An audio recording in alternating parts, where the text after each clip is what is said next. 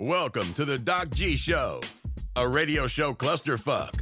Without further ado, critics have said he has the face for radio and a voice for silent films. Your host, Ben Doc G Gordon. And we are on uh, the air. Welcome to the Doc G Show. I am your host, Doc G. With me, as always, the one, the only, Dave Burles Berlin. Doc, I'm feeling great on this Wednesday, man. I am ready for this show. Mm. Yes, and uh, so I'm guessing the week has been good for you. Hmm. Dude, that's the thing is you just, you know, I'm just smooth sailing until I get to this is the pivotal moment of my week. And then it's Like this downhill from makes here. or breaks it. What? Downhill as cruising into the weekend, not downhill as your life is ending. Word. Uh, you Right, know, ju- exactly. just you to know. make the differentiation there for the uh, listener. Uh, Dave, I've had a pretty good week so far because I have done a little listening to some XM radio. You know, Oh, you you baller, you you paid Yeah. for that? well, you know, just just ju- I want to look into see what channel is going to pick up the Doc G show and catapult us into the limelight that the show obviously deserves. Nope. You, So- you're doing a little recruiting, a little Reconnaissance is what we call it in the sophisticated biz. Word. Reconnaissance. Okay. That's what. No, we don't. I made that up. Um, but do you I ever? start Li- using that every day now? yeah, there you go. Do you ever listen to Sirius XM radio? Uh, I mean, my mom and dad have it. My mom Nice. stays on uh, E Street Radio, Bruce Springsteen, Mm, and the then my dad's is on li- like the uh, like the twenties, I guess, is the like the rock um channel. So Right, classic that, vinyl. really. Yeah. Mm-hmm. yeah, mm-hmm. Yeah, yeah. Uh, well, so you know, uh, it's good on the music channels, obviously, because they don't have commercials. Right. It's fantastic, right? Uh, Right. But every Mhm. now and then, I like to go over and see the sports channels, and sometimes the news. You know, and Okay. since since Wow. both since both you of these sophisticated. Exactly. Both of these channels link up with TV stations, right? So that's a it's a mm-hmm. different story when it comes to commercials. They actually have commercials. And it seems like they don't put much thought into their commercials. Like they're really repetitive. They just get like six different companies and they're like we're going to play these over and over and over and over and over again. These are the only ones we're going to Okay. play, right? And one of the commercials they play, like on all the stations, is for Bowl and Branch sheets. Bowl and Branch shoes. Sheets, as in bed Oh, sheets. sheets. Yes. Yes, as That's in bed. commercial. Eh, right, right. And so, You don't, you don't even have like a visual of it. Well, first off, like in the commercial, they just brag for like 45 seconds about how awesome their sheets are. Yes! They're like, mm-hmm. our sheets only cost several hundred dollars, even though they're thousand dollar sheets. And I'm like, what? Word. The crap is that? I mean, Dave, you know me. I'm I'm not Oh. the first guy that's gonna worry about money, Nope. but I am right there with you. I've got to be honest.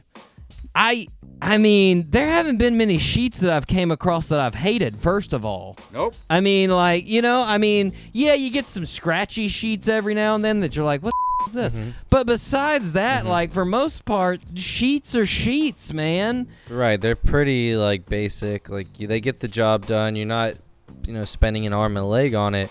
Like, and like, sure, sometimes you may be at a hotel and you're like, "Wow, I can appreciate these sheets." Is it just because I'm at some exotic location, Yeah. or is it because like these are really nice sheets? And you know, I kind of think it's the first one, but Exactly. Exactly. And like, I mean, when I go to Target and get sheets, I think every time in my life that I've got sheets, it's been at Target. They're like Oh, yeah. sixty dollars, or like Mm-hmm. fifty dollars, like d- hundreds of dollars. It's ridiculous. Then, though, the weirdness of the commercial culminates with them at the end of the commercial saying, "And three living presidents sleep on Bowl and Branch uh, sheets." Word. oh, What? is that does that do anything for you? No. Which, uh, which first, first of all, I researched it. They need to update their ad because one of the presidents that slept on them Died. was George W.H. Bush. And as we know, with all due respect, unless they lined his presidential casket with bowl and branch sheets, he's not sleeping on them anymore. Nope. Which, side note, I, I if- actually probably wouldn't be surprised if they did. well, it's, it's side note. If they did, I think they should advertise for that. That should be a commercial in itself. Like he loved them so much, they came with him to the afterlife. They're there. Oh, the other two are his son and Bill Clinton, so they're still sleeping on Bowl and Branch sheets. But here's the more important thing: Why do I care that presidents have slept on these sheets? Hmm. Like I get that they're really famous, it's but like the elitism. but they're not sleep scientists. Nope. No one has ever ran a Okay. candidacy for president on being the best discerner of sleep quarters. like you don't even know, guys.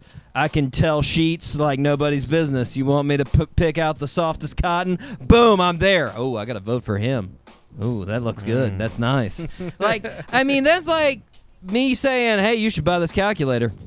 Kevin Durant uses it. Wait, does Kevin Durant does he have a passion for math?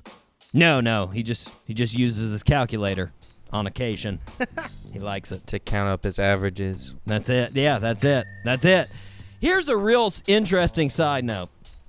And Dave, I do realize when I say here's a real interesting side note, half the listeners are like it's not that interesting. 20 t- t- half the listeners are like 20 bucks says he brings up some stupid history fact that we don't care about, So which is true. true. Congratulations listeners. Here You comes just the made fact. a quarter. President Calvin Coolidge apparently slept 11 hours a night. Jeez. What? Oh, man, I, wish. 11 hours a night. No wonder the Great Depression came soon after his presidency. Jeez. He literally this Uh. this is written down in history books. He would literally wake up and joke with his staff. "Oh, hey, is the country still here?" Just joking. Like walk out. Oh, Not sleep. It's ridiculous, that is awful. man. Dave, are you ready to fire up the show that is not endorsed by three presidents? Nope. Yes, man. Fire this shiz up. Woo! All three engines up and burning. Two, one, zero, and lift off. Uh, Dave, we have a fantastic show. We have very, very special guest, David Hinds, founding member Oh. of Steel Pulse, one of the best Okay. and most storied reggae bands ever. That's Like, right. I mean, you know, there's Bob, which I'm going to talk to him about Bob about Bob Marley, of course. Right. And and then there's like mm-hmm. Steel Pulse. That's it. Like that's the next one. Like maybe Hell Peter yeah. Tosh is somewhere around there too. But they're the first non-Jamaican band to win a Grammy. Yes! Right? Amazing. They won a Grammy for That's reggae. impressive. Yeah, I'm very excited. We have music off their new album, Mass Manipulation. Can't wait. But first, we start where we start. Birthday suit. Oh. Yes, sir. Happy birthday, Mr. President. Now this one is going to be the easiest for you. That's a fact. The next two, Okay. they may be a little bit more difficult. Uh, Okay, I'll take that. born June 19th, 1978 in Wurzburg, Germany. His mother was a professional basketball player and his dad Dirt. Yeah! Nice! Let's Dirk go. Nowitzki. Get it. Yes. Man, now I'm going to have to go through this like you called it so quick again. Okay, his dad, which by the way, weird, professional handball player. Word. What? Oh, that's impressive. What? Professional probably handball. rich as. I don't I don't even know how much a professional handball player makes. Nope. Anyways, our ch- child was very tall. He tried to play tennis when he was a birthday uh, when he was a child, uh, and everybody kept telling him he was too tall for tennis. They were like, "Hey, you're freakishly tall." In fact, they called him the freak, which he did not enjoy. So he went to basketball. At the age of Could 16, have our been the German freak. Well, I mean, you know, essentially what he turned into. At the age of 16, our birthday suit wearer player uh, started the Germany second tier level team. So they got a tier system like the soccer teams in England. In 1998, our birthday suit wearer got to perform the Nike Hoops Heroes Tour. That same year, he was chosen to be in the Nike Hoops Summit. He was then drafted in the 1998 draft by the Milwaukee Bucks, but was almost immediately traded to the Mavericks in a multi-team deal. He went on to play 21 years with the Dallas Mavericks. He went on to be MVP, 14-time All-Star, uh, 12-time All-NBA, three-point shootout champion, part of the 50-40-90 club, and an NBA champion. Dirk Nowitzki. Happy birthday, Dirk. I love me some Dirk. You know, And uh, like when he was in the Like Mike movie, and he's like, "Hey, can you sign this?" he's And just, He was you like, "Yeah, who know, can I make it to? He's like, "Uh, Dirk." Yeah, I mean, for he's just he's mildly likable and not offensive. That's that's Right. Dirk. He's just he's just there. He hangs out. Twenty one years, man. Um, Dave, if I were to ask you, Mhm. can you think of a name that incites visions of intelligence, congeniality, hilarity, and sheer sexual magnetism? What name comes to mind? Hmm. Hmm. You know, that's a pretty hard one. Mm-hmm. Mm-hmm. What do you think? What do you think? Maybe maybe a uh, name from this show. Yeah, maybe like a maybe like a Millard. Hey, yes! Now we are moving on to our segment. Millard still exists. Yes. It's Mil- Mil- Mil- Millard time. Dave, are you ready to meet this week's Dude, Millard? Who? You, yes, let me meet him. Who you got? Millard S. Drexler. Yes. Do you know oh, Millard yeah. S. Drexler? Yes. Who doesn't? Well, first of all, Millard S. Drexler, he's a spry 74 years young. Oh, yeah. Yeah. Okay. Yeah. So I know what you're thinking, Dave. You're like, okay, we've had uh-huh. actors, we've had doctors, we've had lawyers. You're going to have to do a lot to impress me with this Millard. Well, this right. Millard, Millard S. Drexler, is a former CEO of Gap and J. Crew, worth an estimated $150 million. Yeah. Holy crap! Yeah. There you go, Millard. That's right. Now we're now we're cooking with hot grease. Millard S. Drexler worth more than small countries. Yeah. That's how Millard effing party. So obviously, the listeners are like, eh, yeah, I don't really care if he's rich. You know, does he have substance? And that's good, listeners. I applaud you for your thoughtfulness. Well, Millard S. Drexler, he does have substance. He has substance in the name of the Peggy and Millard Drexler Foundation. Yeah. The purpose is giving primarily for education, youth related causes, human services, and environmental preservation. Over $5 million donated so far. That's right. Yeah. Damn, we Mm-hmm. can get behind that. That's Okay. right. This Millard, not only is he spraying philanthropy all over New York, Dave. Wait, what? He's also doing something a little bit crazier than that. If you can get behind this, are you ready for this? Are you ready to be Is be he wowed? traveling? No. Let me wow wow me. Get ready. Get ready. Millard S. ready. Drexler was in an episode of Breaking Bad. That's right. What? Yeah, yeah. The eleventh episode of season five, he makes a guest appearance uh, appearance as a car wash customer.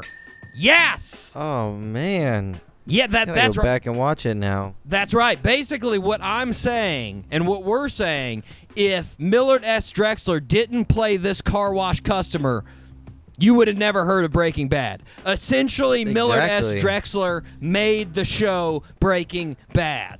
Yes. Right, because no one heard about it until season six. I mean, come on. Nope. Exactly, exactly. As soon as I mean, go look at the data, folks. If you go to season uh, season five, episode twelve, it instantly dramatic spike. So true. All due to Millard S. Drexler. All due. Exactly. Dave, what I'm trying to say is we all know you can't spell Millard S. Drexler without sex dream. As in, Millard S. Drexler is a gap wearing sex dream. Look at his name. Hmm. Yeah. Woo! Woo! You know, I didn't think you'd be able to pull it off, but I mean, not only did you get a guy worth 150 million, but he's also an actor, just like you know one Yeah. of the other Millards. That's Yeah. right. And he's you know the CEO of the company. I mean, I didn't so- even I didn't even put it in there, but he also has his MBA, like our last Millard from last week. Yeah, Oh. he has an MBA too. Look at this guy. He's just a combo of other great Millards. Yeah. Yeah, he's basically Millard's wrapped into a giant money ball of $150 million. That's right. Gosh. Gosh. Dave, are you ready to ride this tide of feeling into some ripping of some headlines? Hmm. Yes, sir. Rip it. Let's go. It's now time for Rip from the Headlines. Whew. Dave, there's a couple of things. There's a couple of things you don't want in your drinking water. You know? Flies. You don't want flies in your Yep. drinking water. Nope. Uh, pubic Correct. hairs. You don't want those in there. Nope. Um, I'll go with that. Sure. poison. That's a good one. So true. Poison. You don't want Yep. that in there. Good Um, one to not have. So this next story mainly involves the third one. Yeah. You know, so last summer in August, a lady was doing some scuba diving in Wallowa Lake in Oregon. Yeah. Okay. Wallowa Lake. Yeah. This Wallowa lake, Lake. is the main source of drinking water for the area. Like the whole radius around the area, it's Oh, the drinking So it's like water. Zephyrhills, but for Right. Oregon. But in Oregon, yeah. And so she's scuba diving in there, and she's all the way at the bottom of the lake. It's about 100 feet down there, 150 feet down, right? Mm-hmm. And she comes across some metal 55 gallon drums, hmm. you know, like the big, like oil drums. She's like, that's Yeah. weird. And she looks at the drums and notices that on the side of them, they say 2 comma 4 dash D and 2 comma 4 dash 5 dash T. Which I don't hmm. know if you know what that is. It's better known Nope. as Agent Orange. Say what?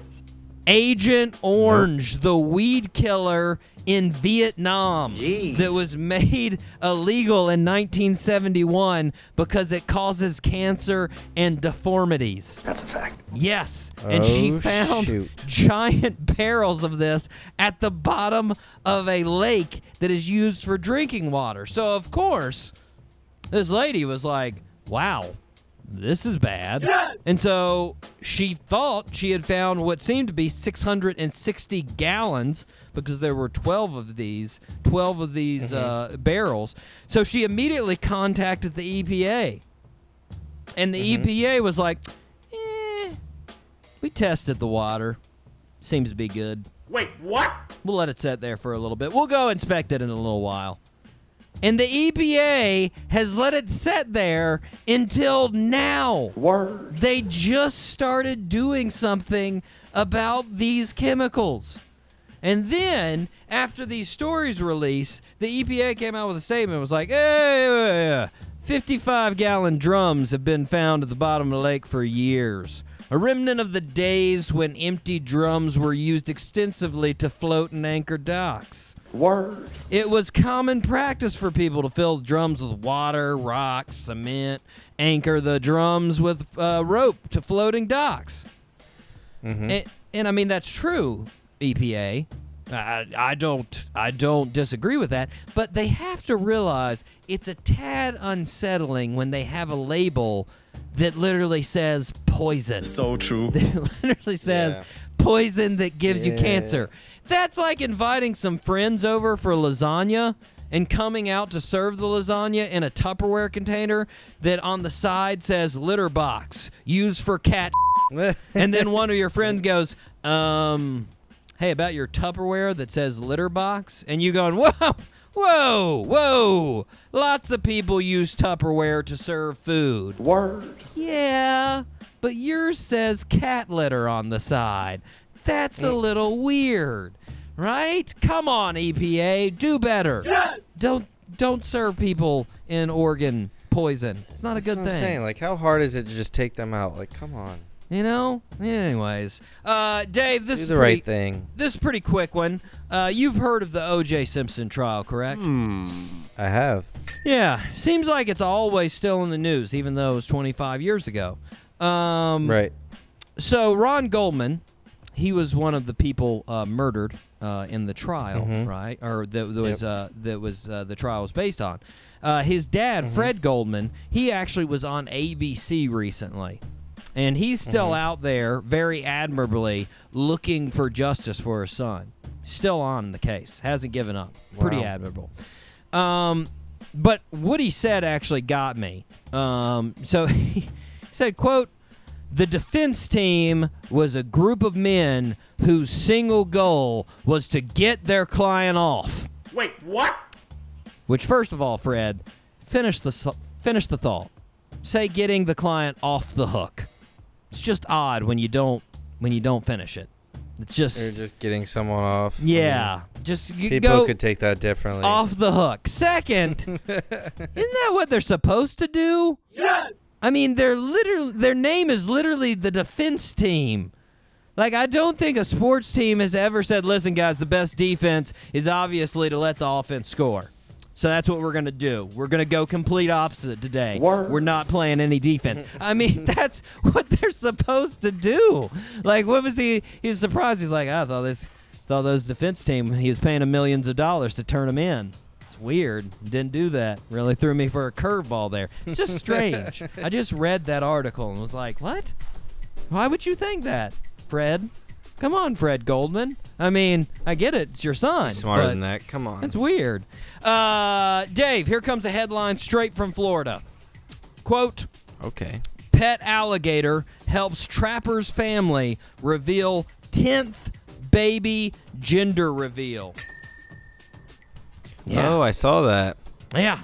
Yeah. So Stacy and Chad are expecting their 10th baby. Jeez. 10. Oh, I didn't know it was ten. 10. God, I guess they ran. They guess they ran out of ideas, Doc. That's so many.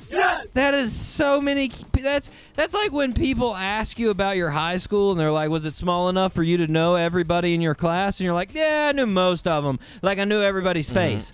That's how you would respond about your family. You'd be like, "Yeah, I know Mm-hmm. most of the siblings. Uh, I recognize their face. They walk to the It's like refrigerator Antonio every now and then." Like you, who are you again? Somebody. So, anyways, Chad, he works as a nuisance wildlife cha- uh, trapper, and that's how he came to own an alligator as a pet. It's a rescue. Um, Uh, okay. Yeah, and this alligator bit through a balloon that revealed pink powder to let the family know they were having a girl. So true. Yep. Now, don't get me wrong. I'm glad this alligator is alive, and I'm glad that Chad took it on as a pet. But maybe, mm-hmm. just on some level, the family with 10 kids, probably not the best place for a pet alligator. Hmm. Just. I agree with that, man. Just an idea. I mean, you got 10 kids under the age of like 15 running around with like a 10 foot alligator. Doesn't. I got I got a feeling I'm gonna get some bad news from Stacy and Chad's house, and I don't want bad news from Chase, uh, Stacy and Chad's house. I mean, Yep. just saying, just saying. Where playing maybe, fetch goes wrong. That's a fact. maybe give it to your cousin, Chad. Maybe give your alligator to your cousin. I don't know. Uh, Cousin Dave- probably has ten kids too. What? Maybe, or maybe he already has too many alligators. Maybe. I don't know. Ah, okay. Uh, Dave, do you remember going to any birthday parties when you were six? Hmm. Yeah, man, they were all like superhero themed, Power Ranger themed, like all the all the cool theme parties, like pool parties. And they go all out. Like everybody dresses Yes. up. You got you got Yes. paper plates that are all the same theme. You get to run yeah, around everything's and yeah, mine I'm older, so Mhm. mine was Ninja Turtles. You know, Ninja okay. Turtle Yeah, yeah, yeah. Pretty awesome. I usually like to be Michael Yeah. Michelangelo, you know, because Of course. not only is he, He was- he is was he the boss. is- not only is he bad with the uh, nunchucks, but he's also a, a, a party dude. So you know, Mm-hmm. Yeah. I mean, best of both worlds. Plus, he was all about the pizza. That's a fact. Anyways, As were as were you. yes, I derailed. Um, they're pretty great times. You know what can really bring down the mood of a birthday party when you're six? Um, breaking your arm. So true. Yes. Or even worse, getting stabbed in the face. Wait, what? Yep, Yeah. that'll do it. Yeah. I'm not I'm not even going to try to sugarcoat it. That's just a downer, Dave. I don't care what people say. I don't want to be stabbed in the face at a birthday party, especially a 6-year-old birthday party. So, Oh, no. A 6-year-old went to a birthday party in California. Uh, and they went to the house where 35-year-old Crystal Para lives. And uh, I don't know whose birthday it was, but it was somebody uh, related to Crystal Para. And apparently, at some point in the party, Crystal got in an argument with this six year old girl. Word. And then Oh jeez. swiped at the girl's face Oh, with a sharp object, possibly a razor blade, something that lacerated the girl's face. Um, after she cut the girl's face, the 35 year old apparently fled the scene. Um, Wow. there are many unknowns in the story, Dave. I'm so Uh, confused. Apparently, most of the witnesses at this party aren't cooperating with officials. Hmm. They're refusing to cooperate, which is so odd. Yes! So I've got I've got two statements that I'm going to go out on a limb here and make, Dave. The first Okay, one: I'm listening. if you stab a six-year-old in the face, you're automatically mm-hmm. wrong. So true. I'm gonna go ahead. That's Yes. I'm making it. I don't care what people say. I'm making that statement. That's that's what I, I know. It's radical. Um, Yeah, but 2 I'm backing you up with that. if you're covering up for your friend who stabbed a six-year-old in the face, you're automatically wrong too. So I'm true. gonna go ahead and say that too. And Th- guilty. those are just two things I'm going to say. I don't care what that six year old girl did. It doesn't deserve a stabbing in the face. Nope. Whatever Yeah, nothing. she did, there's nothing a or her six-year-old face razored off. there's nothing a six year old could do. That's so crazy. And then the cops being like, "Hey, what happened here?" And everybody like, oh, "I don't know. Who knows? Who knows? What is this? The mafia? What is going on in this? So weird. What happened to putting kids in timeout? so You just escalated to weird. stabbing them. I I vote for timeout, Dave. Um, Dave, we've talked a lot about online challenges on this show before. we Uh, have. The Tide Pod challenge. We have. the Bird Box challenge. Um, Mhm. apparently, I missed one a while back. About a year Which one was ago, that? there was the Fire Challenge. Wait, what? Did you hear about the Oh, where you- Fire Challenge? Where you where you jump over the um like the uh, no, appa- oh, apparently this is just where you light yourself on fire. Jeez. That's oh, it. I missed that one too. That's I the challenge. it. You light yourself on fire with some kind of flammable liquid on you. And like, you know, you light yourself on fire and then as soon as you light yourself on fire, you jump into uh, you know, extinguish yourself. Um Stupid. yeah. Yeah. Yeah. So, uh, Michigan teenager, uh, her friend actually tried the challenging uh, challenge, and Mm-hmm. uh, not surprisingly, it went poor. It was uh, very uh, poorly Mm-hmm. Go done. figure. And actually, the uh, girl, the Michigan teenager, she wasn't trying the challenge, but her friend caught her on fire because she was beside her. Jeez. Right? Yeah. And uh, she couldn't get the fire out, and she barely ended up surviving. She was in a full body suit uh, for recovery with third degree burns all over her body for several months. And uh, now she's speaking out against challenges like this. And this is this is where the story wrote me in because this is what she said. Uh, don't do it. That's what I'm here to say. Don't do it because it's not worth it. It's just not worth it. What? wow. Deep. I know we're, we're we're talking teenagers here, and believe me, I did dumb stuff when I was a teenager. So I true. did dumb stuff when I was a 20 year old. So I did true. dumb stuff last week. So true. Um, but who was ever under the impression that this was worth something? was there anybody out there that was like, I got to do this fire challenge because it's totally worth a lot to me? Like Well, it's that, li- you can tell why this one didn't take off. it's literally I mean, not worth anything. You don't No. get anything out of this. You don't get a trophy. Nope. You don't get a certificate. Nope. You don't get money. Nope. You don't get respect. Nope. You get nothing. Like what? Just burned. Who who was getting ready to do it and then was like, "Oh my god, you're telling me this isn't worth anything?" Well, now I got to rethink my inks here. I was gonna do it, but oh, apparently it's not worth anything. Weird. Like, come on, guys. Rule of thumb. Listeners out there, rule of thumb. If it's a challenge on the internet, not worth it. I can go ahead and tell you. That's a fact. Even my broccoli challenge, not worth it. I spent the money on broccoli, I got nothing. There you go. It's not worth it. My, G- my my kid meal challenge was worth it. It was worth it. You got the respect Yeah. you deserve to be a dominator of kids' meals. Hmm. Nice. I didn't get any respect. Everyone just crapped on me for eating it slow. I got I got no respect. Well, so there you go. It wasn't worth it. There you go. Um, Yeah. Dave, one quick story before we go. Uh, the military was the focus of carbon emissions recently. In a report, it was found that the Department of Defense and the U.S. government uh, is the largest fossil fuel consumer. That's a fact. Accounting for 77 to 80 percent of the federal government's energy consumption since 2001. Uh, the article goes on to talk about the B 2 stealth bomber. Do you know the B 2 stealth bomber? yeah, we've had, we talked about it on the show before, right?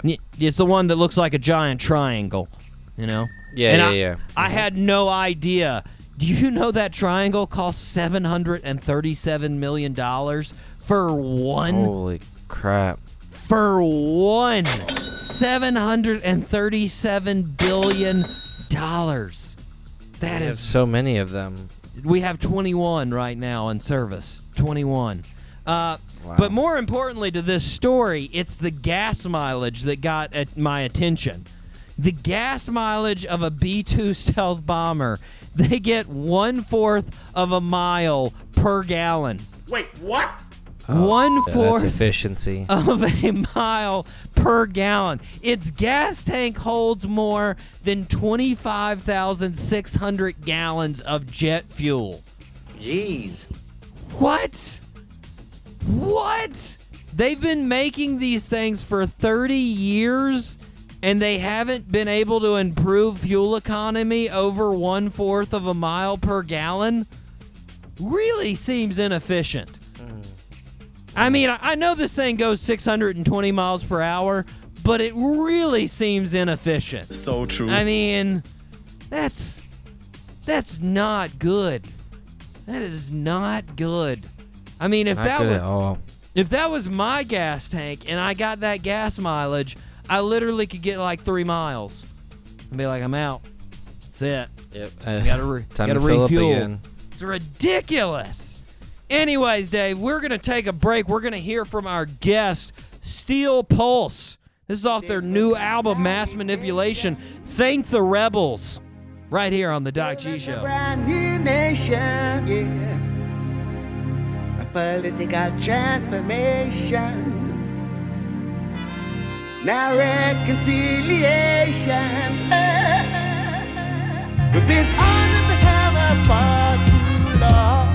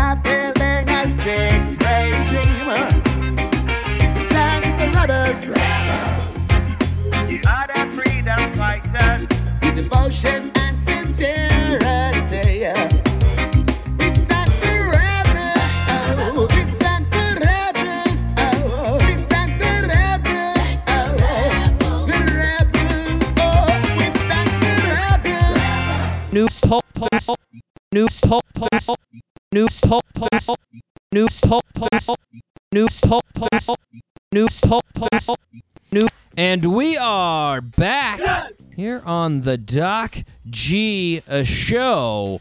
Spinnaker Radio, WSKRLP 95.5 FM in Jacksonville, Florida. Dave,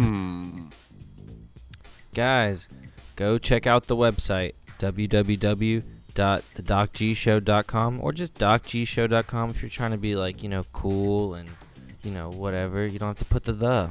yeah, That's so like, you know, whatever. who wants to use articles? Those are stupid. Yeah, exactly. Mhm. You know, go download us on um, the podcast at the Apple Store, Amen. Amen. the SoundCloud, Amen. Amen. um, all the other ones that Doc G always talks about, and I Mhm. always forget their names. But Tune in, if you have a podcast iHeartRadio, anything. You can look it up. all the yeah, all the cool ones. So, you know, do it. Do it. Follow us on Instagram. All of those things. Thank you. Thank you, Dave. Uh, Yep. Let's go on to shout outs. Let's see who's listened to us. Um, Let's do it. first off, check in with our favorites from Africa. They're still listening. Mozambique. Yeah. Yes. Maputo. Give it up. All right. Maputo, your Puto, our Puto. Love them, man. I love those guys. They're still in it. They're still in it to win it. We thank you. Week after week after week. I'm going to keep on announcing them until we get up to at least, I don't know, 20,000 Mozambique listeners. That's right. That's what I'm looking That's for. what I'm talking about. Uh, next, we're going to go up to Europe, Paris, France. Shout out to Paris. Yes. Oui, oui. Yes. Uh, that's about the only thing that I can say in French.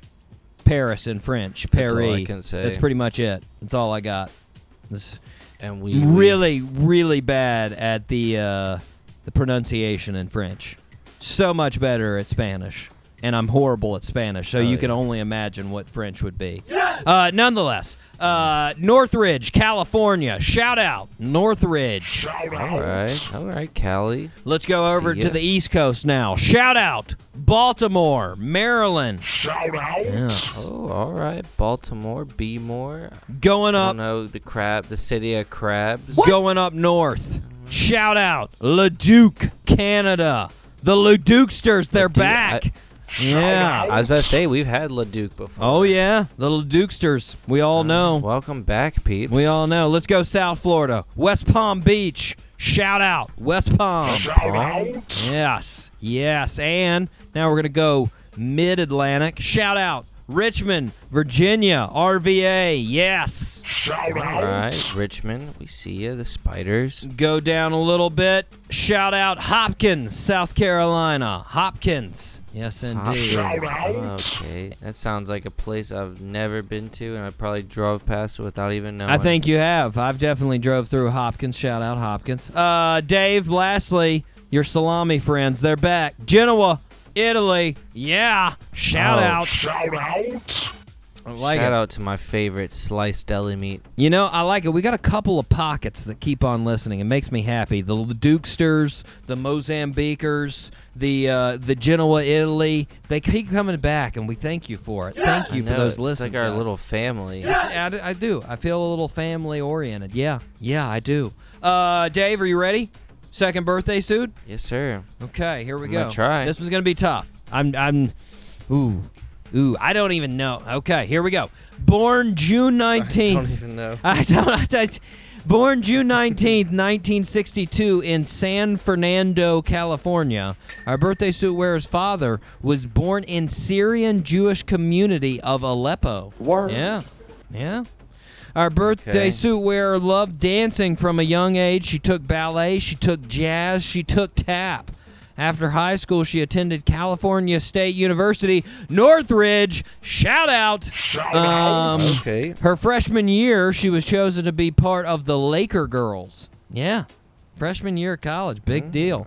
Uh, and within a Wow, year, good for her. she became the head choreographer of the Laker Girls. At the start of her career, she did all uh, choreography. She did choreography for the Jacksons, Jackson 5. She did choreography for Mm-hmm. Janet Jackson. She even did choreography Mm-hmm. for Tom Hanks in the movie Big. Jeez. Yeah. Yeah. Wow. In 1987, she decided to give singing a chance, and she released her Mm-hmm. album "Forever Your Girl." She had multiple hits on this album, but two of the biggest hits were "Opposites Attract" and "Straight Up." Mm-hmm. Her sev- uh, her next several albums were not as successful as her first albums. However, in 2002, she started appearing on American Idol as a judge. In 2011, she Oh, who we got? Who we got? uh, um, Paula Abdul. Boom! Yes, I I knew it. I knew if I included Yes. uh, American Idol, you'd get it. I knew it. Yeah, I- I, am cultured. I, re- I remember, dude. I I remembered from the past, man. I remembered from the past when we talked about uh, who who was it? Um, uh, Commodores. Who are we talking about with the Commodores? Can't think of his name right now. It's slipping my mind. Why is Lionel Richie? There we go. Jeez. yeah. Oh, I got on. I got on my tangent about me loving him on American Idol. Yeah, exactly. So I was Yep. like, when it came to mm-hmm. Paula Abdul, I was like, it's not gonna help if I sing straight up. Which straight up's a jam, by the way. Straight up now, I'll- I'll tell me to are we listen to gonna be you and me forever? Oh oh oh. Word. It's a jam. It's a Oh, really? Yeah, 80 Oh, the J- 80s jam. J. a lot of people actually think line. it's Janet Jackson when they hear it, not Janet Jackson, Paula Abdul. Um. I think of J. Cole. oh yeah, that would make sense. The re. Yeah, I got it. I got it. Yeah, that's where it came from. Paula Abdul jam. Yeah. Good to know. Yeah. Okay. Shout out there to Paul Well, happy Abdul birthday. turning the big Yeah. five seven. Five seven for Paul Wow. Abdul. Looking fantastic Dang. for five seven. So true. Looking fantastic. I bet. Uh Dave, I um Yes, sir. I ruffled some feathers last week. That's right. Yeah. As usual. Do you remember? I, I pushed the envelope of what is acceptable radio. I mean, I can't believe we we escaped as unscathed as we did. And what we all remember now as Horsegate So true. 2019. I think we remembered it. I realized I've just got to own it, Dave. I've just got to own it. Sometimes I, do it, man. I say things that are pretty outrageous. That's what I say. Um, That's right. I'm not gonna argue with you on that. now, in online media, you know what we consider this? Hmm. We we can Scandal. we consider it clickbait. That's a fact. You know, we consider Oh. it clickbait. It's it's something that's I'm all about the clickbait. you know uh, they just can't help it. People are on the internet. They see it. They're like, "Oh my God, what is this provocative maniac gonna say next?" I gotta click on it and see. Mm-hmm.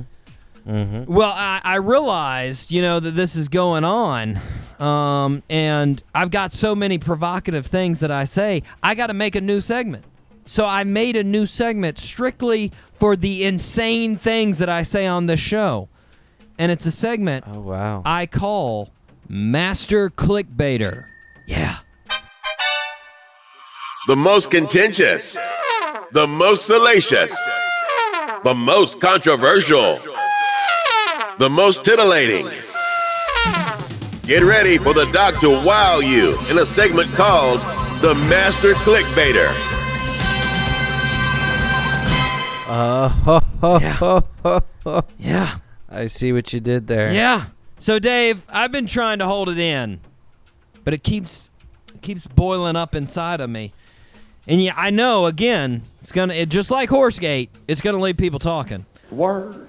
People are gonna be like, that guy, that Doc G, he should he should be in an insane asylum. Hmm. That he should he's He's a master bait clicker. people people people need to tell their preachers to pray for this guy. I get it. Word. I know that's what they're gonna say, He's but got a problem. but you know, it's 2019, and I just got to get it off my chest. So, Dave, are you ready? Dude, I want to hear what's on your chest, but I'm kind of afraid. Here goes. Here goes. I, I don't really like fluorescent lights. Yeah, I said it. I said it. I don't Really? I don't really like them. They them. give you headaches. it's, it's they they're way too sterile. That's a fact. way too sterile for me. Okay. They're bright. I don't like Okay. it. I mean, in this Uh-huh. day and age of energy efficient LEDs, I don't want to spend my time Mm-hmm. around fluorescent lights. Nope. I got no time for you. Okay. I can put Fair enough. I can put an LED light. I can change it to anything I want. I've got a setting on my LED lights of sunset, Jeez. purple sunset, if I want to put it on. This guy is bougie. Yeah. Your lights. They're just offensive, man. Fluorescent lights are offensive. They make pale people look even paler. So true. They highlight the veins of pale people through their skin to make them Go look all tan. all sickly. They make skinny they make skinny people look like they have abnormal sunken in pruny faces. That's a fact. That may be reason all doctors' offices have fluorescent lights. They just want to make everyone look sick. I don't know, but I don't like them. Uh, on top of that, they flicker and buzz. They literally have a sound effect to make you feel alone and worthless. So true. it's horrible. Right. It's horrible. But a lamp? Are you kidding me? the nice, soft, inviting yellow light of a lamp? Ooh, that's nice. That's nice. Have you have you ever been walking by? It's real nice. Have you ever been walking by a house on a cold, windy night, and you look in the house and you see a, like a nice, big, soft, cushy chair beside a warm, inviting lamp? Yes. And you're like, oh, Oh, yeah. man, I would like to be in there. Oh, yeah. And you start I you know what you're talking about. you start you start having fantasies. You're like, oh my gosh, I'd be in that chair. Somebody would be in the kitchen making cookies. Yes! Sweet sounds of James Mm-hmm. Taylor are hitting my ears as I'm sitting in my yeah. in my chair. Oh, what a lamp fantasy! Sweet. But then the next house you go by, there's a sterile, disgusting white light of a fluorescent light in there, and you're like, oh, no, what's going on in that Mm-hmm. Awful. house? What are they having rectal surgery in there? No. There's no music in there. Just sad buzz of lights. And you're like, you know what? No. I'd rather be out here in cold, windy land than in there. No, thank you. No, thank you. And here's Oh my god. here's one I bet you weren't ready for, Dave. Fluorescent lights, they're they're problematic for people with autism, epilepsy, lupus, and Lyme disease and vertigo. Do you know that? All those people have adverse re- uh, reactions to fluorescent lights. Wait, Yeah. Wow. Yeah. That's crazy. I'm going to go and make a stand. Any house that I live in, I'm not turning on fluorescent lights. There, I said it. I'm doing it. If they have fluorescent lights, I'm not turning them on. Yeah. Nope. Yeah. Nope. You're just gonna live in the dark. All right, Dave. I spoke my piece. The show will now, now, now, no doubt, be flooded with complaints, We're incendiary gonna comments. get so many masturbate clicks. Fluorescent light lovers will be all a buzz. Literally. Yeah. You see what I did there? Yeah, there'll be a Oh, buzz. didn't- Yeah. Yeah, but I don't care. I did it. And now it's time to move You on, did. Dave. It's time to hear some Higher Love by Steel Pulse. Sweet. That's right, off their new Ooh. album. And then we will I'm be ready for it. right back with David Hinds, lead singer of Steel Pulse, right here on the Doc G Show. Special kind of love. Got to find some love. Watch their Think about it. There must be higher love. Down in the hearts are hidden in the stars above. Right. And without it, life is just wasted time. Look inside your heart and I'll look inside mine.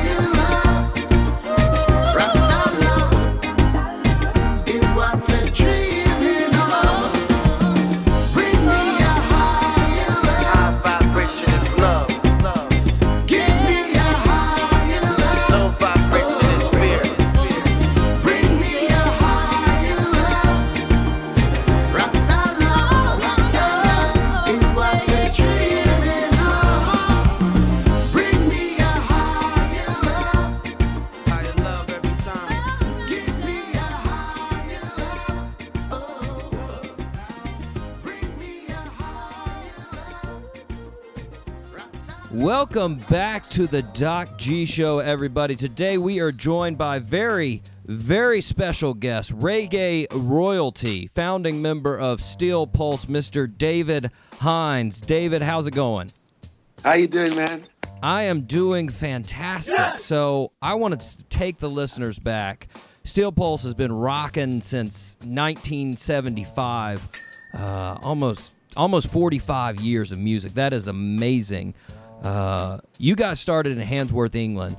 Uh, could you tell the listeners how a bunch of guys from England got into reggae? Because I feel like some of the listeners may not know the connection. Well, the explanation is quite straightforward. I mean, we are um, sons and daughters from the United Kingdom, um, from Jamaican immigrants that migrated to the United Kingdom um, after World War II. And um, during that period of time, that transition, there was um, a strong influx of other Jamaicans coming in to, you know, be as a workforce. And during that period of time, they were also coming over with all the social issues that was happening on the island, Mhm. as well as uh, the latest music format. And um, it started off with blue beats, ska, then it went into rock steady, then into reggae. And um, during that time, as the music was coming over, we were learning of the culture that was within the music and also the, the political um, situation that was happening on the island. And as you know, you know what sprung out of all of that was the Bob Marley and the Wailers experience. Yeah. And um, us witnessing Bob Marley at the prime of his career, thought, you know, we could sort of relate to what he was doing from our perspective in the United Kingdom. So we formulated a band around the time Marley was at his heights in the United Kingdom. And um, from there, you know, everything just blew, blew up from that period of time. So 1975 is when we first got established, and was during the time Marley had his first live album out, and Yeah. was was a force to be reckoned with um, throughout Europe. So that's how reggae and steel pulse got introduced to, um, to to reggae coming from the United Kingdom. You, mentioned the the Bob Marley live album, and I've, I've heard you speak uh, at length actually about Bob Marley before. Uh, what was was Catch a Fire uh, the seminal album for you, or was was it another album that really that you were like, man, this this is the message that we need to get behind? The Catch a Fire album, I, I would say, was the, the most, yes, the most um, initiative, the most productive, the most influential album for us. Uh, when we heard it, it was in 1972. The album was re- released, and we at the time were about 15, 16 years old Yeah, um, between us. And when we heard that album, it just it, it mesmerized us. I mean, the, the packaging of the album was something else. We never heard reggae delivered with that kind of caliber ever. Right. You know, the, the album the album sleeve was, was something else. I know I don't know if you remember the album sleeve. It was like a cigarette lighter, yeah, yeah. and that was not part of how reggae was packaged at that time right, and neither was the sound of the music. So when we heard it, it was an exception to the rule. yeah, And we just said to ourselves, we need to emulate that particular style of music. And nice. And that's exactly what we did. So I'd say, although Marley had a few, few albums before that one, I would say that was the one that was um, the, the one that was the most influential because of the packaging and because of the sound and the lyrical content that was um, coming back at us. Nice, nice. Well, so uh, you guys actually got to tour with Bob Marley in 1978. What? And Yeah. and I've I've seen you uh, in interviews too before. Uh, you mentioned one thing, uh, sort of initially difficult uh, at the start of your guys' career was for for other artists, other reggae artists, especially from the islands, from Jamaica, to sort of uh, you know accept you guys as as true reggae. Um, and so as you guys looking up to Bob Marley, uh, you know, so much at, at the beginning of the career. What was it like touring with Bob in 1978, and and how did he accept you guys as the artist you are? Well, Ben, first of all, we were completely like all the wind was knocked out of us when we um, was told that we were going to be performing with Bob on you know some European dates. Because when he met us a year before and he heard the name. We were both at the same record label at the time, and it was during the time when we were actually recording our first album. Yeah. And he was introduced. He was introduced to us by uh, you know a local manager at the time, and um, he screwed his face up. Steel Pulse. What kind of name is that? What? but he didn't. He, he didn't complete the sentence because you know the name was like a far removed name for a reggae band to be called at that time. And to know that we performed with him within inside three years of us striking the first chord on stage, I, I look back on it and I still can't believe the whole thing happened and, and, and the way it sort of panned out the way it did. But touring with him was like when I think about the milestones in my career Mm-hmm. and the band's career, as far as lessons to be learnt, that is, the, I'd say, would be in the first top five lessons if it comes to 10, 15 lessons of life. You know, uh, um, the- touring with Bob Marley and the Wailers, uh, I, I think has been the most profound um, lesson that we have learned because we saw the master at his best and how he dealt with conditions that were not conducive to what he would normally like to perform um, under at that time. So we knew what it was like to be at um, in, in an area or in an arena where you were having problems um, um, get, having the music coming back at you to perform at your best. And we saw this man putting out 100%, 110% each night. And we said to ourselves, know, that's the way to go. And I honestly believe, I honestly believe that if we'd never been exposed to that experience, I, don't think Steel Pulse would have been um, the, the, the force to be reckoned with as we are today. I think that created the longevity that we do have. Yeah. From, you know, just witnessing that that, that particular experience with uh, that such an icon. Yeah, yeah. Well, the the same the same year, 1978, you guys put out the the first uh, album, the Handsworth Rev- Revolution, uh, which a group actually just recently uh, made a giant mural of your first uh, album artwork uh, for the 40th anniversary. Say what? How, how did you find out about that, and what did, what did that mean to you when you saw that uh, you know that giant mural uh, in in the hometown? Well, I was gobsmacked, flabbergasted, and dumbstruck when I saw it. um, all three. Um, Jeez. it was sent to me via a WhatsApp message through a, a, a long-standing friend of mine who we grew up as um, as children from you know our childhood, and he sent it to me and says, "Guess what? This is what they've done, done to you in the in the very park that I played when I was a kid. Yeah, You know, we kicked football there, hung out, ride bikes there." You know, had our fights, and you, you name it. It was it was a stomping ground, and to know that we got recognized by our, our hometown, uh, I, I think it's been so fulfilling to to know that um, our very hometown recognized us for all those years of us putting out, you know, uh, under the banner of, of from of people coming from Handsworth. Yeah. So, uh, well, you know, speaking of that, I know at the at the start of the career when you were mainly still, you know, not going abroad, staying in Europe, uh, th- there wasn't a lot of acceptance uh, in a lot of the clubs. A lot of the clubs around where you were trying to perform were racist. They were against your message. But the punk scene, the the the punk music of that time, accepted you guys. So like bands like Generation X and, and the Clash and the Stranglers, the Police, these guys welcomed you in. Uh, and I think it's so funny because on the surface, y- you couldn't look any different as bands. You know, when you, you you look at Steel Pulse and you look at the Stranglers, you're like, that's that's not the same. Did you guys, as a group, see that coming? Seeing sort of that acceptance of the punk scene in, in the '70s, that they would, you know, sort of say, "Yeah, you should, you guys should tour with us."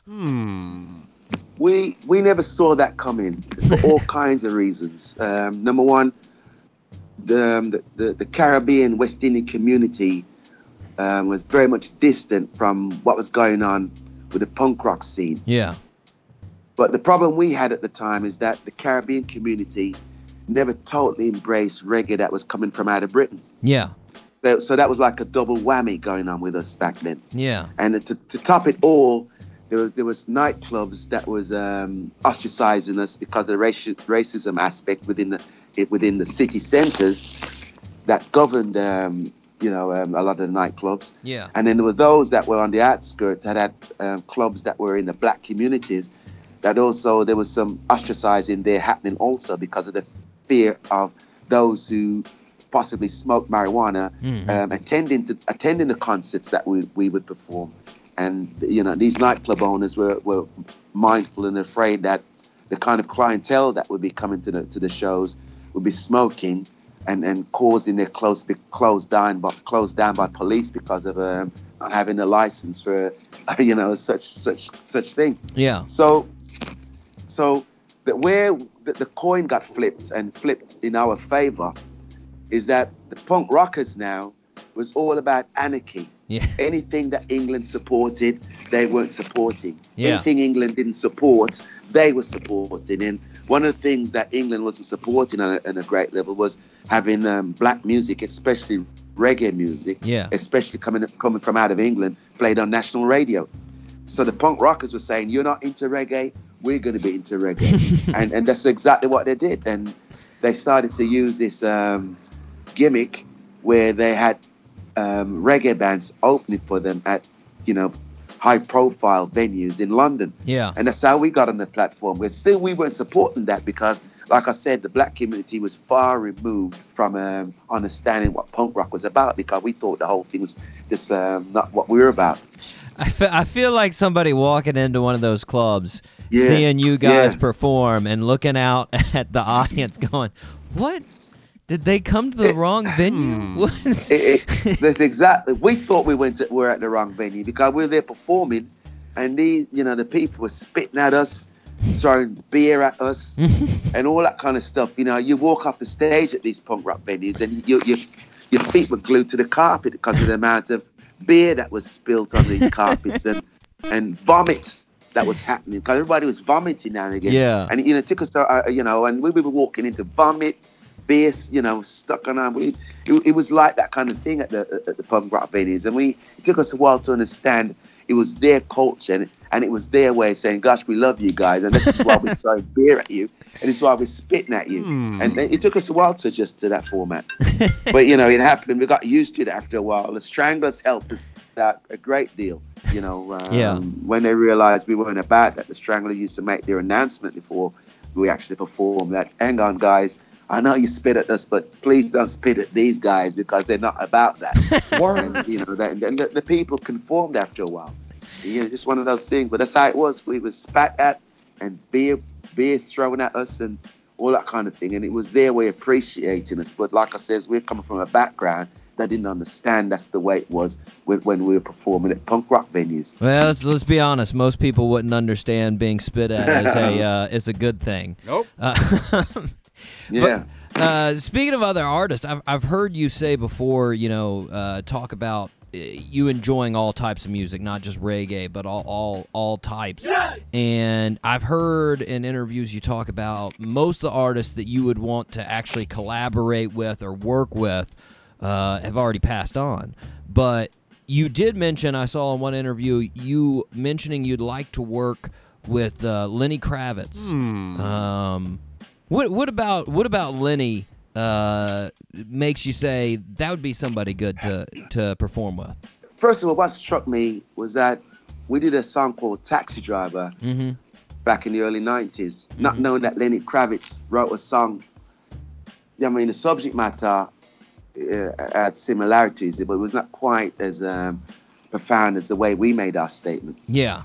So that was the first thing that made me look in his direction. But like I said, when he initially wrote the song, we had no idea that that song was written. We just hearing our views from our perspective. Mhm. But I sort of monitored Lenny over the years. I sort of liked his image. Mhm. You know, he, he, he, he's he's rock. He, he he's got a certain vibe about him where, you know, you, you could see there's some self-indulgence going on in, in how he performs and how he how he you know and how he goes about his writing.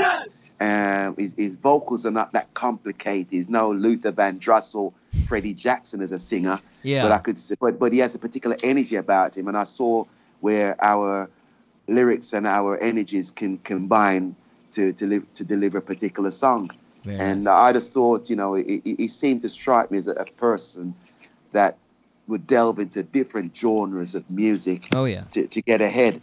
You know, I- it didn't seem like he was a narrow-minded individual on stage or off stage, and Yeah. this is one of the reasons why I, um, you know, thought about him along those lines. Nice, nice. Well, uh, over the years, uh, y- you've seen a lot of of change. I would say in the reggae scene. You know, since you've been performing, uh, and now you have bands uh, that you perform with probably regularly, like Slightly Stoopid, uh, Common Kings, Tropidelic. Uh, these guys are are bands that don't you know have Rastafari beliefs. Uh, aren't really protesting in their in their reggae music. It's it's more what people call sort of uh, sunshine reggae.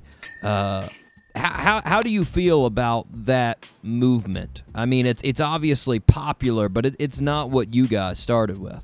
We know that with time, for the music to remain established, that the banner and the mantle had to be carried in different walks of life, different interpretations of it, and um, different personas Mm-hmm. are going to have to be interpreting the music, just like the way we interpreted it um, back in the 70s, coming from an English standpoint.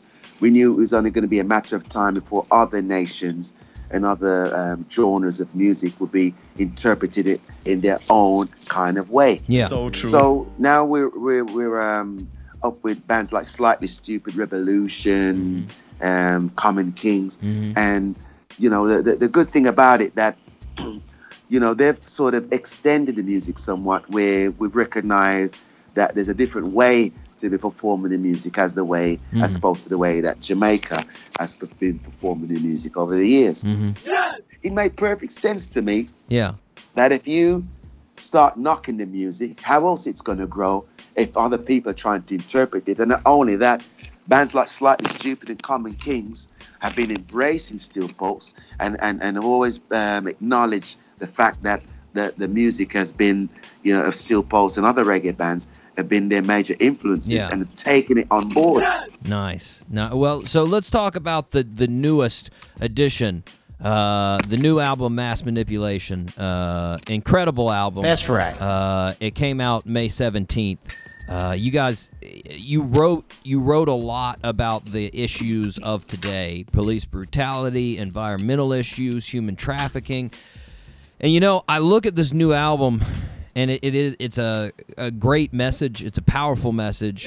And then I go back and I look at your very first single, Ku Klux Klan, and it and it's essentially the same message. And it's it's not that you're repeating it; it's that you have to repeat it.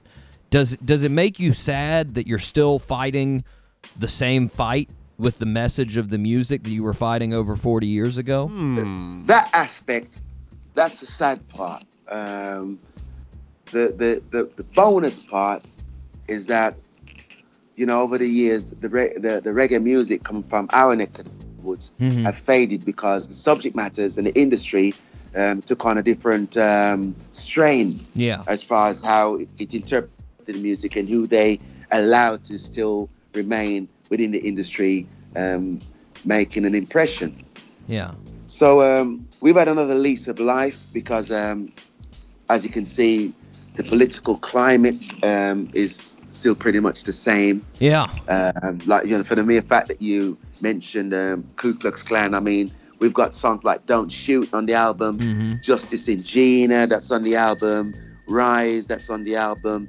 You know, songs like that that show um, black and white oppressors. So many songs that are showing um, some kind of social injustice going on Yeah. and you know it, it, it's us now to bring on board or reconnect with the fan base that we had that jumped on our bandwagon 40 years ago whose children whose offspring have, uh, who are now attending the concerts Yeah. and remembering what they used to listen to um, during their childhood because of the, the parents that um, adapted to our music 40 years ago. Now they're the new generation and they've brought their generation of, of, of children forward. So there's two generations. That's right. And if I include the generation that was introduced to us in, in the first place, there's three generations that we're now attracting um, with our music. Yeah. So it, it's good that we've um, had a sense to hold on to the generation that we had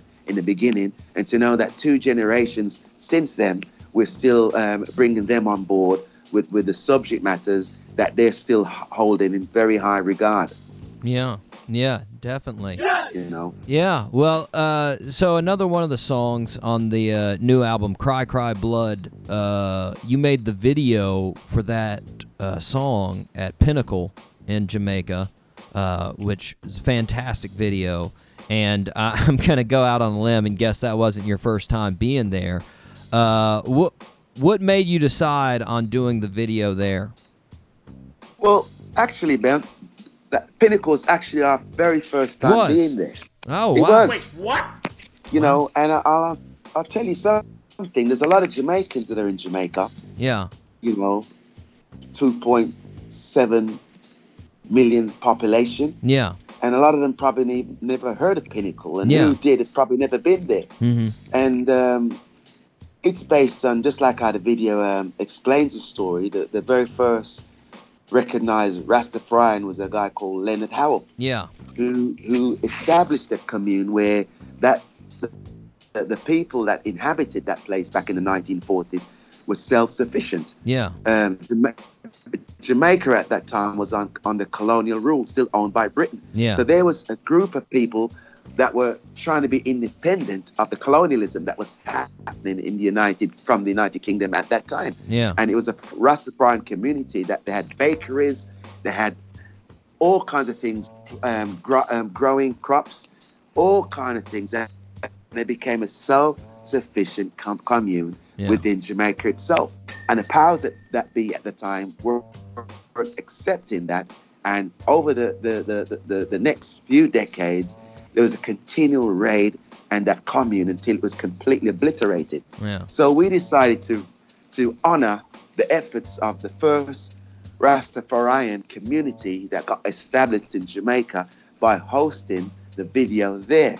Nice. If you see what I'm saying? Yeah, And um, that's exactly what we did because they want to let it become a, a landmark in Jamaica's history. Where it becomes a tourist attraction and a, and a heritage base for um, for Jamaica itself. yeah. I mean, it's in the early years, but that's the reason why we host it. It's almost like we were honoring, recognizing the efforts of the very fir- first Rastafarian community, you know, that the world has ever, um, the world has ever um, known. Yeah, yeah, definitely. Well, one last thing I wanted to ask you about the album uh, that I absolutely loved was you took one of my favorite uh, 80s jams, uh, Steve Winwood's Higher Love, and you, you reggaeed it you, into Rasta Love, uh, which is awesome. What, uh, what, what made you want to do that song?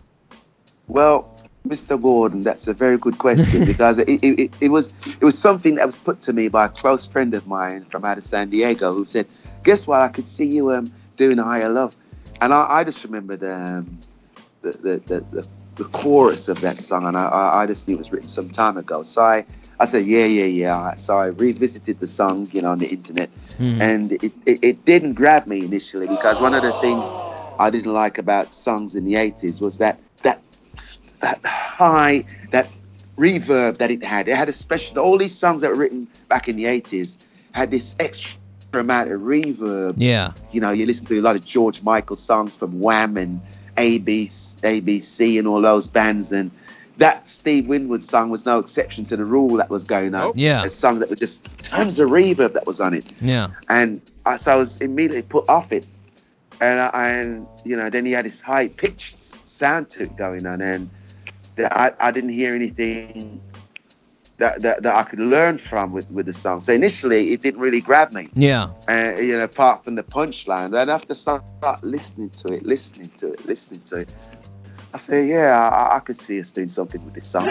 and then the, the, the second issue was that, you know, S- Steve Winwood is a homeboy yeah, That's right. he was he, he he came from Handsworth, the same backyard that we came from. yeah, Grew up on the same streets we walked on. Went to the same schools we went to. And I says, why not? yeah, And you know, um, I always it was the last song we actually picked up on um, when it came to packaging the album. I thought rounding off the song with with a message of hope instead of writing one myself. There was a song that was relaying a message of higher love, Yeah. and Rasta being a higher meditation type of song, Yeah. um, kind of um, entity. I thought it would go part and parcel with a message that Steve Winwood um, had as, as a chorus line. And this is why we adapted to it and says um, Rasta love, higher love. Mhm. You know, why not? And we wrote songs and sort of formulated the lyrics around um, the initial song idea that Winwood had and um, came with that kind of groove. And there you go, higher love. I mean, we wanted Winwood on it, and um, at the last minute, it was too close of a call for him to have a totally uh, participation in it at the Yeah. time. And you know, who knows? You know, the, the the plan might be to have Steve, you know, upon releasing the song as a single, have him actually do a part of the song. If you see Yeah. what I'm saying. Yeah. But you know, that that's yeah, you know, but that's that that's what it initially came from an idea. A friend says, David, I could hear you singing this kind of song, you know, and Yeah. I didn't hear it at first. I didn't hear it at first, and after a while, I sort of adapted. But that goes with me for, for quite a few songs. I mean, I did it Bob Dylan's song, George Jackson, and um, you can't get all what you want from uh, can't get you want with Mick Jagger. Yeah. I, I also felt the same with Franklin's Tower with um with the Grateful Dead. Yeah. And, um, Sting song, I said I felt the same thing. You know, um, you know, um, what's the song I did with Sting? Um, can't stand it. I can't stand losing you. All these songs I'm listening to, and I just couldn't relate to them at first. It takes. and then I started to. Yeah, it takes me a while to to to adapt to the song. I mean, Yeah. Franklin's Tower. Franklin's Tower made no sense to me when I first heard it. You know, still doesn't, as a matter of fact. But after a while, you know, I, I sort of got used to it. Yeah. And you know, what it's become part of our repertoire now. Yeah. When when we do it. God, yeah. That's what I'm saying. Well, it, it turned it it turned out fantastic. Uh, I I love I love both versions, and I mean, you know, Steve. Uh, Steve Winwood, he's he's got so many good jams throughout the throughout the decades, Yeah. and that's that's a. I mean, it it's it's like you said, it's it's stereotypically '80s, but it's it's still it's still an awesome song, and you guys uh, took it and made it your own, uh, which So- was which was fantastic. Well, well, what's even more fantastic, because reggae music has a habit of copying other genres of music. Yeah. So true. And we Googled and Googled and checked and checked to see if there was any other reggae band that covered it maybe 20 years ago when it came out. Yeah. Because that usually what happens with reggae music. They come with a, a reggae version of it within three months or within Yeah. two months of the song going out there. Yeah. And we looked and we got lucky. There was nobody out there Mm. of any caliber that um, did a reggae version of that song. I said, you know what? This is our song. And we did took it and ran with it. Nice, nice. So you guys, you guys just started uh, the sort of summer leg, uh, North American tour. Right now, you're in Florida. Uh, you got several big shows coming up in Florida that we uh, mentioned earlier on the show. Uh, the tour goes until the end of September. Uh, you guys were actually just out at uh, Cali Roots, huge, huge festival there.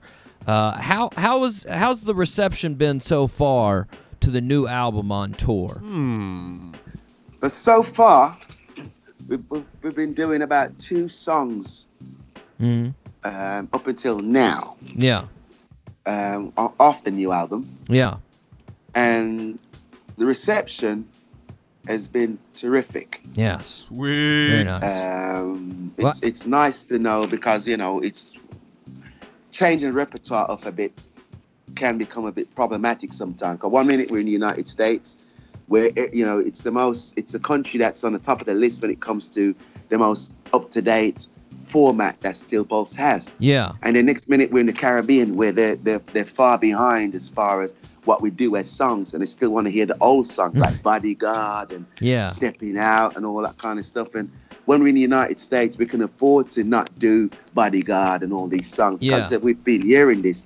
So um, to know that the audience have, you know, have sort of embraced the new songs, and um, we've been hearing a lot of great reviews from the new album. Yeah. You know, it's left it's left us confident in going out and performing a few more of the newer songs. Yeah, well, it's fantastic, and if the listeners are out there uh, in Florida, they should definitely come out and see you guys. Uh, David, I want to thank you for coming on the show. Uh, congratulations on the new album, and uh, good luck on the uh, on the tour this summer. Okay, Commissioner Gordon. you can get all the Steel Pulse information you need at steelpulse.com or follow them on Twitter at Steel Pulse or on Instagram at Steel Pulse Official. Right now, let's take a listen to Cry Cry Blood off Mass Manipulation by Steel Pulse right here on the Doc G Show. Give me food from the pot bottom. Give me scrap from them table. A desperate or disabled. In this land we live with dog eat dog. I said the whole of them are going like hog. A simple thing we make we jump and back. I grab a licious like a harbor shack.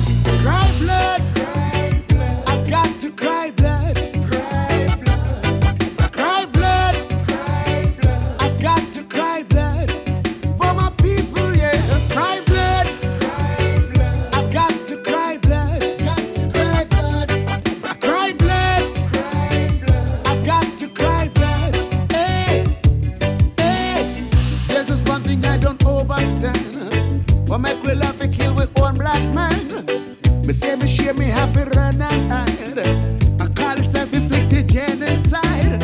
We step aside and happy weep and moan. The pressure building up inside my bones. Oh,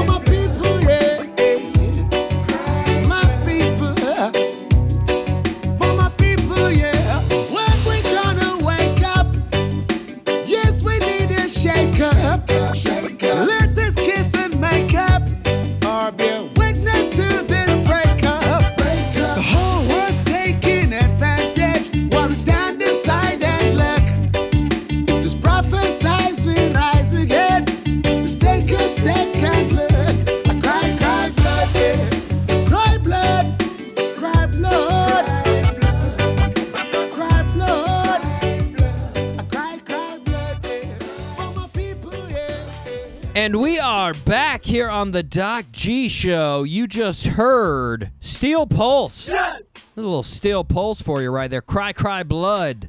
And before that, That's right. you heard me talking with David Hinds, lead singer of Steel Pulse, man.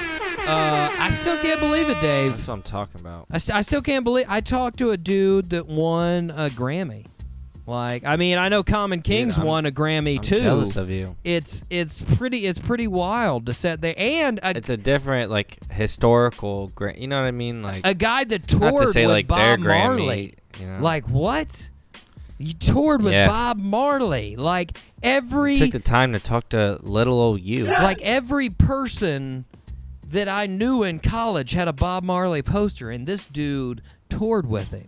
Nuts. So true. Nuts, man. So cool. The album is awesome. Very good album. If you get a chance, you need to check out their shows. They got shows uh, coming up this weekend in uh, in Florida. So if you get a chance and you're down in the uh, South Florida area, you need to go check out uh, their shows for sure. You won't be disappointed. go do he it. still rocks out, and you'll be very impressed by his dreads. I mean, they are impressive. That's right. Uh, just so you know, the twentieth.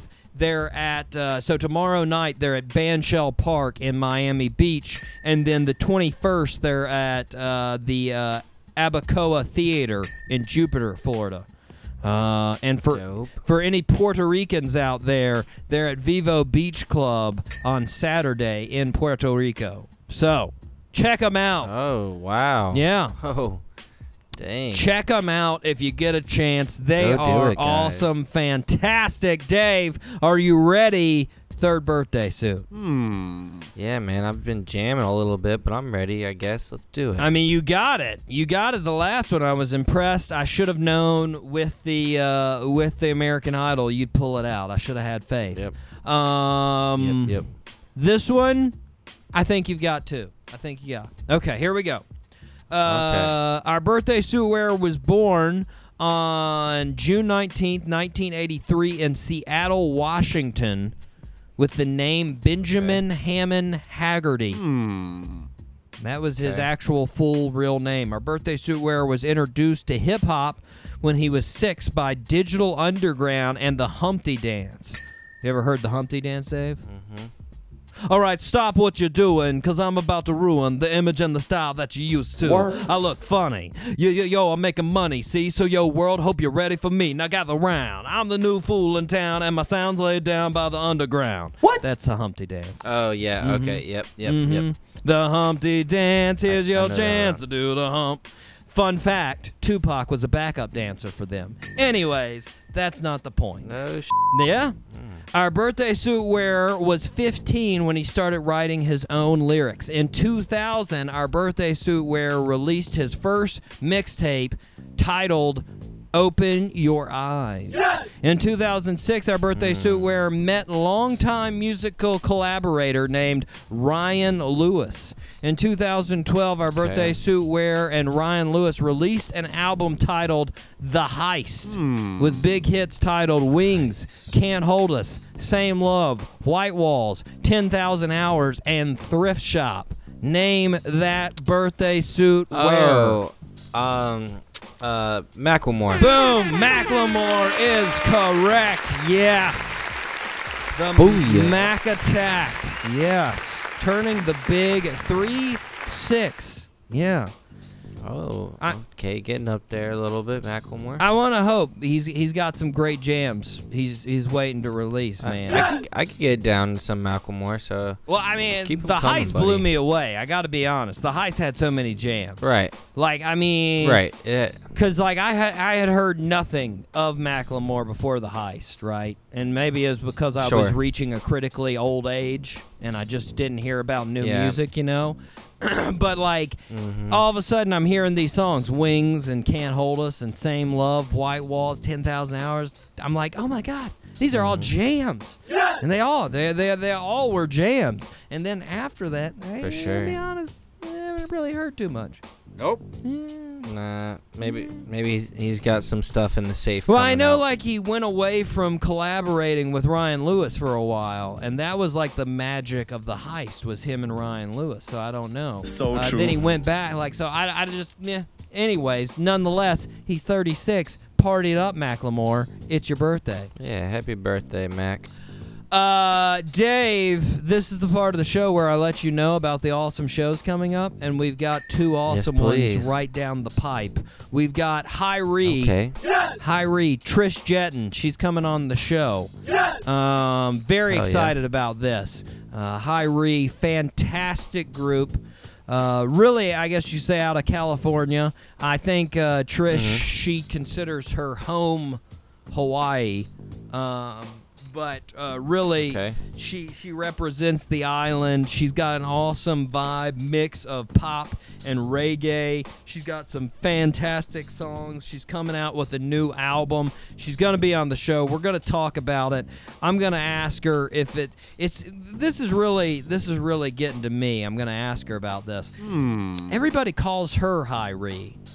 But it seems like when the band first came out, like That was the band band name? was HIRIE and she was Trish, mm-hmm. the lead singer of HIRIE. Hmm. And now people are just mm-hmm. like HIRIE, and I'm like, and she goes along with it. Like I've never seen her correct somebody, but I'm like, is that correct? Is that like if I went up to You Mick got- Jagger and I was like, find out. "Hey, Rolling Stone, what's up?" And he's like, "What? I'm Mick, you turd. Call me Mick." Like I just, I, you know, I don't know. I want to ask. Anyways, she's gonna be on the show. have to. My Hero Zero is going to be on the show. Jason O, their lead singer, can't wait. He's got a lot of things uh, cooking. He's got a solo album coming out. They've got a new album, My Hero Zero, coming out. They've got so much in the pipeline. Very excited to talk to him as well. Can't wait. Those are two fantastic shows to round out the uh, June calendar. Very excited. Very excited.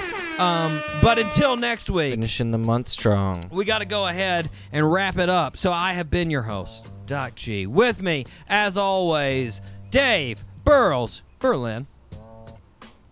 All right, guys. I guess it's until next time. Hate to do it, but time to go. Got to wrap it up. Got to wrap it up. And until next time, zip it up and zip it out. Zippity doo dah.